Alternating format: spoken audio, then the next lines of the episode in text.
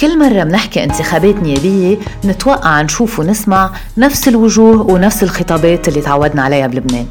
بس هالمرة الصورة عم تكون مختلفة لأنه انتخابات 2022 عم بتقدم وجوه جديدة لشباب لبناني واعد بده يصنع التغيير الإيجابي ويكمل مسيرة التغيير اللي أطلقها بثورة 17 تشرين.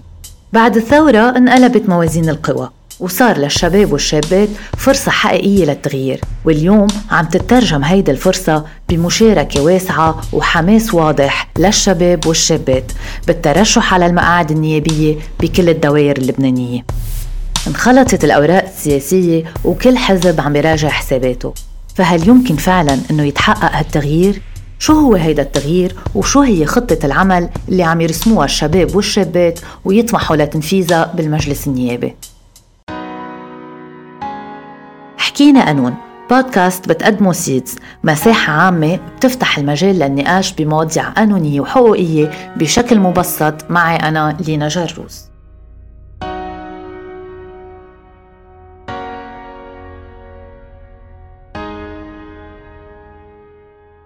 بهالحلقة حنحكي عن جيل التغيير وترشح الشباب والشابات على الانتخابات النيابية وضيفتنا المرشحة عن المقعد المارونة بالمتن المحامية بالتدرج فيرينا العميل. فيرينا خبرينا مين هو جيل التغيير؟ جيل التغيير هي بلشت حملة شبابية كانت تدعي الشباب على أنه يترشحوا ويصوتوا. آه، أنا اليوم مرشحة آه، جيل التغيير. مرشحة بالمتن معركتنا بيسكلي بالمتن بس لكل لبنان. هدفنا إنه نكون عم نفرجي إنه إيه نحن كشباب موجودين على الساحة السياسية قادرين نكون عم ناخذ يعني المبادرة بالقرارات اللي بتعنينا كشباب نكون نحن موجودين على الساحة السياسية عم نقدر نفرض خطابنا يلي نوعا ما تقدمي وما كان كتير مسموع بالفترات الأخيرة.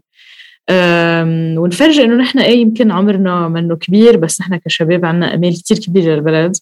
و... وعبالنا نكون عم يعني عم نجرب.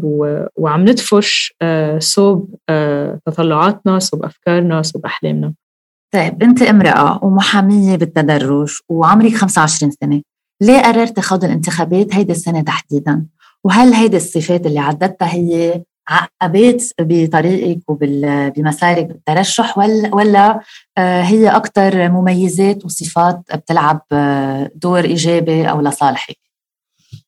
حلو سؤالك هلا هو كان الاثنين يعني كان عقبة بمحل وين إنه آه إنه ما أنت صغيرة أو إنه بالمرأة بفكرة إنه ملاعبي وسخة وخصوصي إنه هالانتخابات فيها كله بتجي إذا كله فكان عم يتاخذ من هالمنحة. وفي الناس يلي بالعكس شافوا فيها يمكن آه، شجاعة فاعتبروها شيء آه، إيجابي. آه، وليه ترشحت كان كان السؤال. ليه السنة تحديدا؟ ليه هيدا السنة تحديدا؟ أنا بالنسبة لي يمكن وكتار كانوا يمكن أول شيء يمكن مقربين كانوا عم بيقولوا إنه ما تحطي حالك بمحل بيقدر يكون مأذي. و ويمكن بعدين أحسن وإلى آخره. أنا بالنسبة لي إنه اليوم بغض النظر عن كمان عمري بس إنه من بعد انفجار 4 آب آه، من بعد وين إنه انسرقوا مش بس مصرياتنا انسرق كثير من أمالنا انسرق كثير من أحلامنا. إذا اليوم نحن ما حسينا إنه نحن مستعدين للمواجهة مستعدين لنكون بهول الصفوف الأمامية يلي إنه أكيد رح يكون فيها يمكن كثير من الأذية آه، رح يكون فيها كثير من المصاعب. فايمتى بدنا نترشح؟ آه، وخصوصا إنه هو بالآخر يعني أنا شخصيا أو إنه نحن اللي قررنا إنه نكون عم مثلا عم بترشح إنه مش قصة يعني هيك مثل ما بيفكروا أو البعض بشوفوها إنه دور النايب المفروض يكون يعني ما بعرف وجاهة أو إنه عم بيطبقوا مشاريع لمصالحهم. لا إنه دور النايب هو اليوم مسؤولية. وأصلا الترشح يعني هي هي رسالة هي مواجهة أصلا مواجهة للنظام مواجهة حتى للأفكار الأفكار الذكورية الأفكار اللي بتهمش الشباب الأفكار اللي ضد الديمقراطية الأفكار اللي ضد الحريات. فهو مواجهة وعم نحط حالنا إيه بالصفوف الأمامية بخط الدفاع الأول عن هول الأمور. فهيك. وهو بكل الأحوال كمان حق. يعني كل إنسان بالنهاية بحق له يترشح على الانتخابات. أنا بالنسبة لي كمان يعني الشيء اللي كان بدي إياه من وراء هذا الشيء إنه نقدر نحن كشباب نكون عم هيك مش بس عم نخرط بس عم نتحرك وعم نقدر نبني هيك مثل مش إنه موجة بس إنه محل قادرين نحن نفكر فيه سوا نحط نحن أفكارنا نحن مشاريعنا نحن برامجنا. وقدر أنا أكون عم مثل هذا الشيء بمحل معين. وكمان يعني نقدر نكون عم نساهم نساهم بخلق هذا الخطاب أو باستمرارية هذا الخطاب يلي ما رح يساوم بولا محل على ولا قضية آه، بتخص الناس. حنحكي هلأ أكثر عن برنامجك وبرنامج الشباب. بس كمان بدي أسألك يعني في آه، طابع ذكوري بيطغى على مشهدية الانتخابات ولمسناه بكثير مطارح آه، هلأ مؤخرا بهالأسبوعين شفنا كثير هيك محطات عند بعض الأشخاص والمرشحين تتسم بالذكورية. كيف تقدر تواجه هال هالذكورية باللوائح؟ صح. هلأ الذكورية مش بس بينت بأنه لوائح مثلا معظمها ذكور أو الذكورية مش بس تتحدد برأيي إنه بقد إيه في عدد نساء باللايحة أو ما في عدد نساء باللايحة هو بالأفكار اللي بيحملون الأشخاص اللي باللايحة بالأفكار مش بس بالخطاب بالخطاب والممارسات. مع الأسف ليه طلع اللي كان عندنا أمل كثيرة فيهم إنه يكون عندهم عن جد يكونوا مثلا ما بعرف إنه نسويين أو نسويات بالخطاب وبالممارسة. كيف بنتحدى هيدا الشيء أو بنواجه هيدا الشيء بإنه نحن ما نساوم؟ لا بالممارسة ولا بالخطاب ونضل مكفين لقدام. وكيف تقدري تهدي يعني إنه لأنك صغيرة بالعمر لأنه البعض بيعتبر إنه أنت صغيرة فما بحق لك لأنك امرأة فكيف عم تقدري تواجهي على الأرض؟ يعني في بعض الأشخاص بتشوفيهم مثلا آآ آآ عندهم هيك bodyguards حواليهم يعني الشكل المشهدية هيدي الذكورية فيها تكون بمطارح أوقات intimidating كيف بتواجهي هذا الشيء؟ يعني وكيف الشباب ممكن يواجهوا هذا الشيء؟ لأنه مش سهلة يعني أكيد مش سهلة الواحد يواجه هيك مشهد وهيك منظومة. هلا هو الأكيد إنه يعني ال process كله ما كان هين وكان في كتير طلعات ونزلات كتير. بس هو بالآخر بناخذ القوة من من بعض ونخلق إذا بدك بيجي للتغيير هيدا ال safe space الشبابي اللي نحن واضح بالآخر شو بدنا فبنقدر ناخذ قوة من بعض وهذا الشيء اللي خلاني كفي شخصيا. وأكيد كثير من الناس كمان يلي كانوا هون آه، بغض النظر من إنه خيبات الأمل بس إنه في في الناس اللي عن جد آه، حقيقيين وبعقدوا هل أنتم قادرين اليوم كشباب وشابات آه، تحققوا هيدا التغيير إذا وصلتوا على المجلس النيابي ومواجهة هذا الفساد المستشري بالنظام الحالي ومحاربته بالداخل خاصة يعني مثلا إنه اليوم النايب أو النايبه آه، بحاجة إنه يعملوا تحالفات داخل المجلس لدعم طروحات ومشاريع قوانين بيشتغل عليها. فكيف ممكن آه، أحداث هيدا التغيير وشو معقول تعملي بهيدي الكونفيجراسيون الموجودة؟ أنا بالنسبة لإلي يمكن ما بعرف البعض كان عنده كثير من الأمال إنه نقدر ناخذ اكثريه المجلس أو ما بعرف. أنا بالنسبة لي هيدا الأمر منه حتمي وصعب. خصوصي بظل يمكن آه، الطريقة اللي انخذت فيها بعض التحالفات أو يمكن الطريقة اللي انشغل فيها آخر كم شهر. وأكيد التحديات تبع القانون اللي هو أصلا مصمم على قياس الموجودين آه، اللي شرعوه. بس بالنسبة لي أو حتى يمكن إذا إذا كان في عشر أشخاص رح يتمكنوا من إنه تقديم الطعون وغيرها. أنا بالنسبة لي وجودنا بالمجلس هو خرق أول شيء لهيمنة لهيمنة النظام. هو خرق للخطاب السائد للخطاب الطائفي الخطاب اللي بعيد عن مصالح الناس الخطاب يلي بفوت على طول بجو المؤامرات وبينسى أصلا يعني أمور الناس كل يوم يعني في أمور يمكن ما بدها يعني ما بدها أكثر من إنه تشريع وإرادة. أنا بالنسبة لي وجودنا هنيك هو أول شيء كسر لهيدا الهيمنة لهيدا الخطاب. هو إنه نقدر نفرجي إنه يعني إذا بدك هيك عم عم نخرق النظام من كذا ميل. يعني هو البرلمان محل وفي كتير محلات غير في الشارع في القضاء في كتير محلات. فانخرق من هالمحل. بلية أولي. آه قدرنا نوصل للناس. الناس رح يكون رح يشوفوا آه أوكي انخرق بمحل صغير. الناس رح يكون بدهم يسمعوا للخطاب تبعنا. يلي أصلا رح يكون متمحور حول عن جد مصالح الناس عن جد المشاريع والقوانين يلي بتهمهم. أنا بالنسبة لي الوجود مثلا نايب أو اثنين أو خمسة أو عشرة آه، بالمجلس بلا ما يكونوا آه، في حاضنة إذا بدك آه، شعبية أو على الأرض أو هون أهمية كمان المجموعات اللي انبثقت عن الثورة تكون عم تاخذ دورة بهالمحل. يكون في كمان عم عم يضغطوا بالشارع للتشريعات مثلا عم يتقدموا من هالنواب اللي رح يكونوا. فيكون عم عم عم نقدر يعني ندفش بهيدا الخطاب بالبرلمان ندفش للمشاريع اللي عم يتقدموا بالشارع وبرأيي بكل بكل هول الأدوات سوا نحن معقول نقدر نخرق مرة على مرة هيدا النظام ونقدر نوصل إذا بدك للدولة العلمانية للعدالة الاجتماعية المساواة بين جميع المواطنين والمواطنات. يمكن كثير مهم إنه نرجع نذكر هيدي الانتخابات هي آه، مرحلة مرحلة بده يتراكم عليها بده ينبنى عليها. ما فينا نعلق ما فينا نعلق كل أمالنا عليها وإلا رح نصاب بالإحباط برأيي يعني. مش مش إنه فايتة مهزومة بس إنه بالآخر في واقع كمان بدنا نكون عارفين لوين رايحين. فيرينا كيف بتوصفي إقبال الشباب اليوم على الترشح؟ وهل برأيك حيكون في إقبال آه، شبابي أيضا على التصويت؟ أنا أنا برأيي في عدد منيح من الشباب اللي ترشحوا هذا الشيء شفناه وإذا بنقارنه بالمرة الانتخابات الماضية آه، في تقدم لافت وشو تاني سؤال؟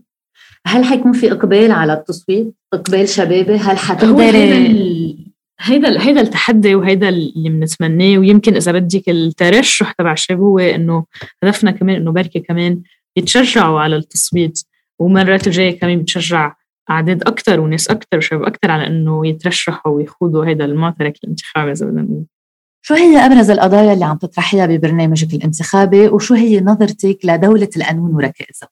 أول شيء إذا بدنا نقول الأولويات على كشباب أول شيء بدنا ننطلق من خفض سن الاقتراع من 21 سنة ل 18 سنة لأنه بالنسبة لي ما في ولا سبب يكون على 21 مش 18 بالوقت اللي بكثير الدول صار على 16 سنة عم عم بيكون المطالب يكون على 16 سنة إذا ما صار بعد على 16 سنة. بالنسبة لي التعليم هو شيء أساسي و ويعني كمان إنه آه إنه نقوي أو نعزز الجامعة اللبنانية لتكون عن جد الخيار الأول. في قصة كمان فرص العمل والشباب والهجرة هول من الركائز كمان. وفي كمان على المستوى إذا بدك الأوسع هو أكيد نحن عايزين يكون عندنا دولة آه، قوية دولة رعاية دولة عادلة بدنا ننطلق من قانون استقلالية القضاء. لنكون عن جد عم نوصل للمحاسبة وننهي قصة الإفلات من العقاب وننهي فكرة إنه على طول السلطة السياسية عم تتدخل بالسلطة القضائية وما عم تتحرر هالسلطة القضائية وما عم بيكون في عن جد فصل للسلطات بين السلطة التنفيذية والتشريعية والقضائية. في قصة يعني اقتصاديا كمان نوصل لقانون يعني آه، هيك ضرائبي عادل كمان نقدر نوصل للعدالة الاجتماعية. وأكيد على قصة السلاح وحصرية السلاح هذا شيء أساسي يكون حصرية السلاح وقرار السلم والحرب بإيد الدولة. وأكيد قصة الحريات ويكون ما يكون في يعني رقابة مسبقة أو لاحقة آه على أي شيء لما نوصل بنهاية المطاف كمان آه لدولة أمنية أو دولة بوليسية. كل هول إذا بدك مكونات لنقدر نكون عن جد نبني آه يعني دولة قوية يكون فيها كمان اقتصاد منتج ويكون فيها خطة شاملة لكل شيء لأنه نحن بكل الفترة السابقة كنا عم يعني ما عم بيكون في عنا سياسات ولا عم بيكون في عنا خطط ولا عم بيكون في دراسات آه لنبني عليها السياسات كنا على طول عم نفوت بنظام المحاصصة. نحن يمكن نقول ديمقراطية توافقية بس أنا بالنسبة لي هيدي ديمقراطية مزيفة. كلها مرق لي تمرق لك وكل هالأمور. برأيك الكوتا هي ضرورة اليوم لنقدر نمكن النساء إنه تقدر تترشح وخاصة بعد الحديث عن ذكورية اللوائح؟ بالنسبة لي أكيد يمكن إنه فينا نقول إنه الكوتا يمكن بتحد من إنه تمثيل النساء بس في مرحلة انتقالية من نظام كان على طول عم بهمش النساء من قوانين منا لمصلحة النساء بين بين قوانين أحوال شخصية طائفية يعني مجحفة بحق النساء.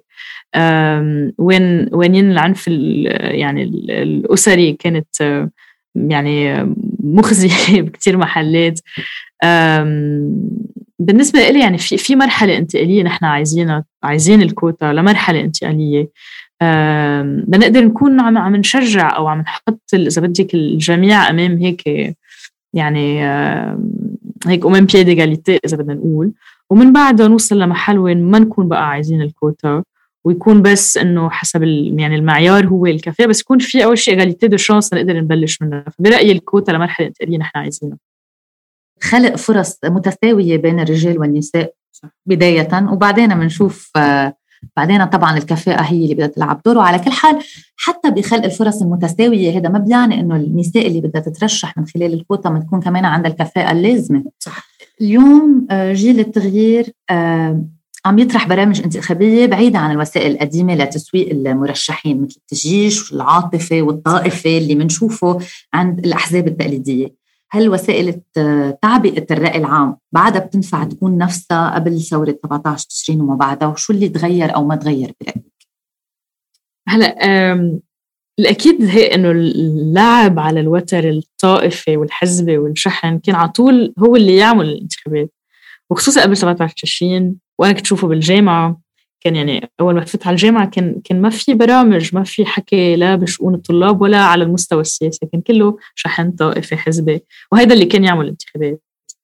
أه هلأ مثلا وجودنا بالجامعة غير هيدا الشيء حتى قبل ثورة 17 تشرين أه كحركة طالب. أه وين كنا عم نطرح لأ إنه نموذج جديد بالسياسة كنا عم نطلع عم نطرح أفكار برامج وهذا الشيء أثر كمان إنه ايجابا على باقي يعني على باقي إذا بدك اللوائح اللي صاروا يفوتوا إذا بدك بهيدي الكومبيتيشن كمان صاروا عم يضطروا هن كمان يعملوا هذا الشيء بس الأكيد إنه ثورة 17 20 رجعت يعني علت خطاب لا غير طائفي خطاب علماني بمحل قربت الناس من بعض.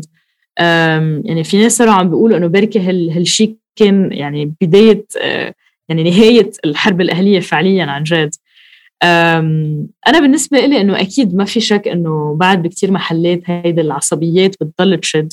بكل بلاد العالم بكثير من العصبية يعني يمكن اليوم عندنا عصبية الطائفيه والحزبية وغيرها بس بكثير بلاد العالم في غير نوع عصبيات فيها تكون عرقية فيها تكون شو ما كان فيها تكون دينيه شو ما كان. بس هو مهم نحن إنه نعرف بالسياسة نخاطب العقل نخاطب عقل الناس. مش العواطف. وبرأيي هيدا التحدي يمكن أهين بكتير نخاطب بالعاطفة حتى بالخطاب اللي ضد السلطة فينا نكون عم عم نستخدم العاطفة أنا بس بالنسبة لي إنه لا نكون عم نستخدم العقل عم نستخدم البرامج عم نستخدم الأفكار لأنه هيدا اللي بالآخر رح رح يبقى وهيدا اللي رح يبني بالآخر آه، دولة هل برأيك تغيرت نظرة الناس للانتخابات النيابية والحياة السياسية؟ هل بعدهم بينتخبوا لنفس الأسباب أو صار عندهم زاوية جديدة ومواصفات جديدة بيطلبوا تكون موجودة بالمرشح اللي بدهم يعطوه صوتهم؟ أنا برأيي إنه بعد ثورة 17 تشرين وين صاروا الموجودين بالسلطة عم بيفكروا مرتين قبل ما يسرقوا وين بطلوا حاسين إنهم هيك يعني أنصاف آلهة وإن إنه ما في شيء رح يدق فيهم وإن إنه ما حدا رح يجي يحاسبهم ما حدا رح يجي يسألهم. برأيي إنه يعني صاروا هن عايزين يفرجوا إنه غير غير نموذج ليضلوا عم يقنعوا الحاضنة الشعبية تبعهم. الحلو إنه الناس بشكل عام صاروا عبالهم يحاسبوا. آه، صاروا عبالهم يسائلوا عبالهم يكونوا عم بحطوا المسؤوليات على الأشخاص اللي وصلونا للانهيار الاقتصادي اللي برأيي بلشت من وقت انحطت السياسات الاقتصادية من سنة 90 لليوم. وخصوصا كمان في شغلة إنه إنه بطلنا عم نحكي عن فاسدين ونهبين ومجرمين وما بعرف شو بعد انفجار أربعة آب يعني يعني أكثر أنواع الإجرام إذا بدك. فبرأيي الناس صاروا جاهزين إنه يحاسبوا صاروا بدهم يشوفوا يمكن أشخاص مش بس كفؤين أشخاص صادقين أشخاص ما فاتوا بالمنظومة أشخاص منهم معنيين بقضايا الهدر والفساد و... وقصة كمان يعني مثل ما قلنا يعني خصهم بالنظام أو المنظومة بشكل بشكل عام. وهيدا أمر جيد وبعتقد التحدي هون ويمكن كان كان صعب كمان إنه يقدروا أشخاص جداد يطرحوا نفسهم كبديل بس صعب هيدا الشيء أول شيء لضيق الوقت لضيق يعني ال ال الإمكانيات المادية والإعلامية وغيرها بس آه، برأيي مهم إنه في ناس بعدهم عم يطرحوا حالهم على خط المواجهة وجاهزين لهيدا الشيء. وبضل في يعني الأمل بإنه الناس آه، يكونوا عم بيقدروا يتعرفوا على هالأشخاص ويقدروا كمان يوثقوا فيهم يعطون صوتهم. ما بتعتقدي آه، الأزمة الاقتصادية اللي عم نعيشها حترجع تلعب دور بالتأثير على صوت الناخب؟ بمعنى إنه اليوم في ناس أول شيء موضوع المصارف ثاني شيء انعكاسات أزمة كورونا جائحة كورونا على كل العالم. رجعنا شفنا كراتين الإعاشات استغلوا الأزمة والجائحة ليرجعوا يعززوا الزبائنية ويعاوموا نفسهم وإلى آخره فقد إيه بتعتقدي الأزمة الاقتصادية حيكون لها تأثير على صوت الناخب اليوم؟ أنا بالنسبة لإلي وخوفي الأكبر تأثير هالأزمة على صوت الناخب مش مش عبر الزبائنية أو كراتين الإعاشات، أنا بالنسبة لي خوفي إنه ما يقدروا يكونوا من وراء هذا الشيء حتى عم بيروحوا يدلوا بصوتهم لأنه عم بيكون عبء. يعني حتى إذا بنشوف إنه ما في mega centers وغيرها مثلا ما بعرف إنه مواطن عايش بالعاصمة بده يروح ما بعرف نقول على البترون لينتخب. كمان هيدي كلفة اقتصادية حتى لو عنده الإرادة إنه يروح يصوت ويدلي بصوته ويغير هيدا الشيء عم بيكون عبء. وهون بنرجع للمشكلة بالقانون مشكلة للتدابير. والاكيد الأكيد إنه النظام عم يرجع كان ينتج نفسه عبر الإعاشات والزبائنية وغيرها بس أنا بالنسبة لي هو التحدي الأكبر هو هو هيدا الأمر. بس بضل إنه إنه مهم نحن نقدر نكون عم عم نوصل عم نوصل للناس ونقنعهم إنه عن جد صوتهم بيقدر يعمل كثير من الفرق. إذا رح ما رح نقول كل الفرق. فبس يوثقوا بقدرتهم على التغيير بعتقد هذا الشيء رح يكون دافع. لأنه بالنسبة لإلي الأخطر مش إنه اللي عم ينتخب لمين رح ينتخب أنا بالنسبة لي الأخطر إنه الناس ما تروح تنتخب وما تروح تدلي بصوتها. لأنه أنا بالنسبة لي اللي معارضين اللي عم بيصير حتى مش من هلأ من 2012 18 هن الأكترية الصامتة. فالتحدي إنه هول الأكترية الصامتة هي إنه تكون عم بتعلي صوتها وتكون عن جد عم تدلي بصوتها. هل تتأثري بحملات التشويه والتحريض اللي بتطلقها الأحزاب التقليدية وأوقات كمان الأحزاب غير التقليدية لتشويه سمعة الشباب وإبعادهم عن المنافسة؟ وكيف برأيك بيتأثروا النخبين آه، بهيدي الشائعات؟ هلا هو هو على طول أنا بالنسبة لي اللي بيلجأ للشائعات هو الشخص اللي أفلس والشخص اللي أفلس سياسيا أو جهل افلس سياسيا. وأكيد يعني بس يكونوا الأحزاب التقليدية عم يطلقوا هالشائعات يعني هن بخطر يعني هن انأذوا يعني هن دقينا فيهم.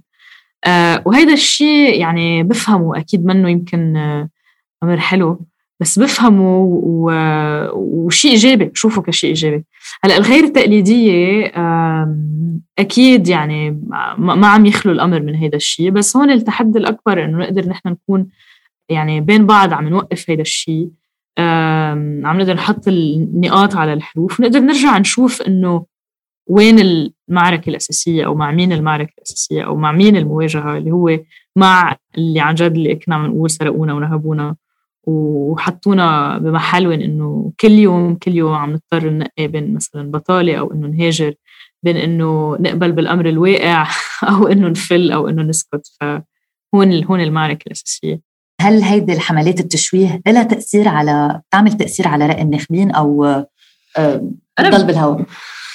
أنا برأيي إنه يعني وخصوصا بعد سبع ثور يعني انتفاضة 17 ثورة 17 الناس صار عندهم وعي أكثر صار عندهم إرادة بالاطلاع على المعلومات أكثر فبطل بهالسهولة الأخبار الكاذبة بتقدر توصل للناس ويقدروا يتأثروا فيها ويمشوا فيها. فهذا الأمر بعتقد من اللافت إنه تخير. إذا بدك تنهي بكلمة توجهيها لكل مواطنة ومواطن وتحديدا لفئة الشباب والشابات بتدعيهم فيها للمشاركة بالانتخابات النيابية المقبلة. شو بتقولي لهم؟ بقول لهم أكيد إنه الانتخابات محطة أساسية ومهمة. آه إذا ما بدنا نقول يمكن بالتغيير هيك باللحظوية هلأ بس على المدى البعيد على التراكم.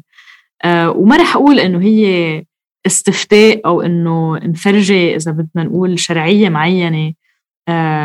لإلنا كشباب آه، للتغيير آه، للتقدم الحريات بالنسبة إلي هيدي هيدي هيدي محطة لنفرجي إنه نحن هون ونحن قادرين نحاسب أول شيء بصوتنا. قادرين نكون عن جد يعني عم عم عم, يعني عم نفعل المواطنية بإنه أصلا نحن نكون عم ناخذ القرارات اللي بتخصنا مش إنه نكون نحن تابعين أو ال أو ال أو يعني إنه هيك السياسة عم تتحكم فينا وبمصيرنا ونحن ما نكون جزء من اتخاذ القرارات. لأنه بالنسبة لي بكثير محلات إنه نحن لو كنا أكثر مسيسين بالمعنى إنه عم نتابع شو عم بيصير عم نعرف شو عم بيصير عم نحاسب اللي بالحكم بعتقد إنه يمكن كنا قدرنا حدينا شوي من الانهيار وكنا بنكون بغير وضع. فلما نضل نحن عم نضطر نتخير من إنه نهاجر أو إنه نقعد بلا شغل هون أو إنه نقبل بنص أحلام هون أنا برأيي مهم إنه نحن نكون اليوم عم نشارك بالانتخابات ندلي بصوتنا نعلي صوتنا أه، ونفرجي إنه نحن عن جد قادرين نكون جيل التغيير شكرا فيرينا وعلى أمل إنه نشوف جيل الشباب عم ينخرط أكثر وأكثر بالعمل السياسي إن كان بالتصويت وبالترشح ويعلى الخطاب الحقوقي النسوي بالبرلمان وبتمنى لك كل التوفيق بالفترة المقبلة وبنشاطك السياسي. thank you لينا.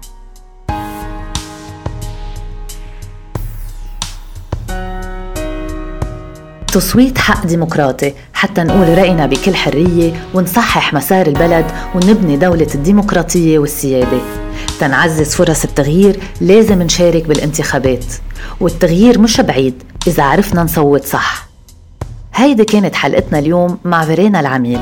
تابعونا دايما على صفحات سيتس على إنستغرام وفيسبوك وتويتر ويوتيوب. واسمعونا على Apple Podcast Google Podcast انغامي وسبوتيفاي. وما تنسوا تعملوا لنا like و share وتكتبوا تعليقاتكم والمواضيع اللي بتحبوا نحكي فيها بالحلقات اللي جاي.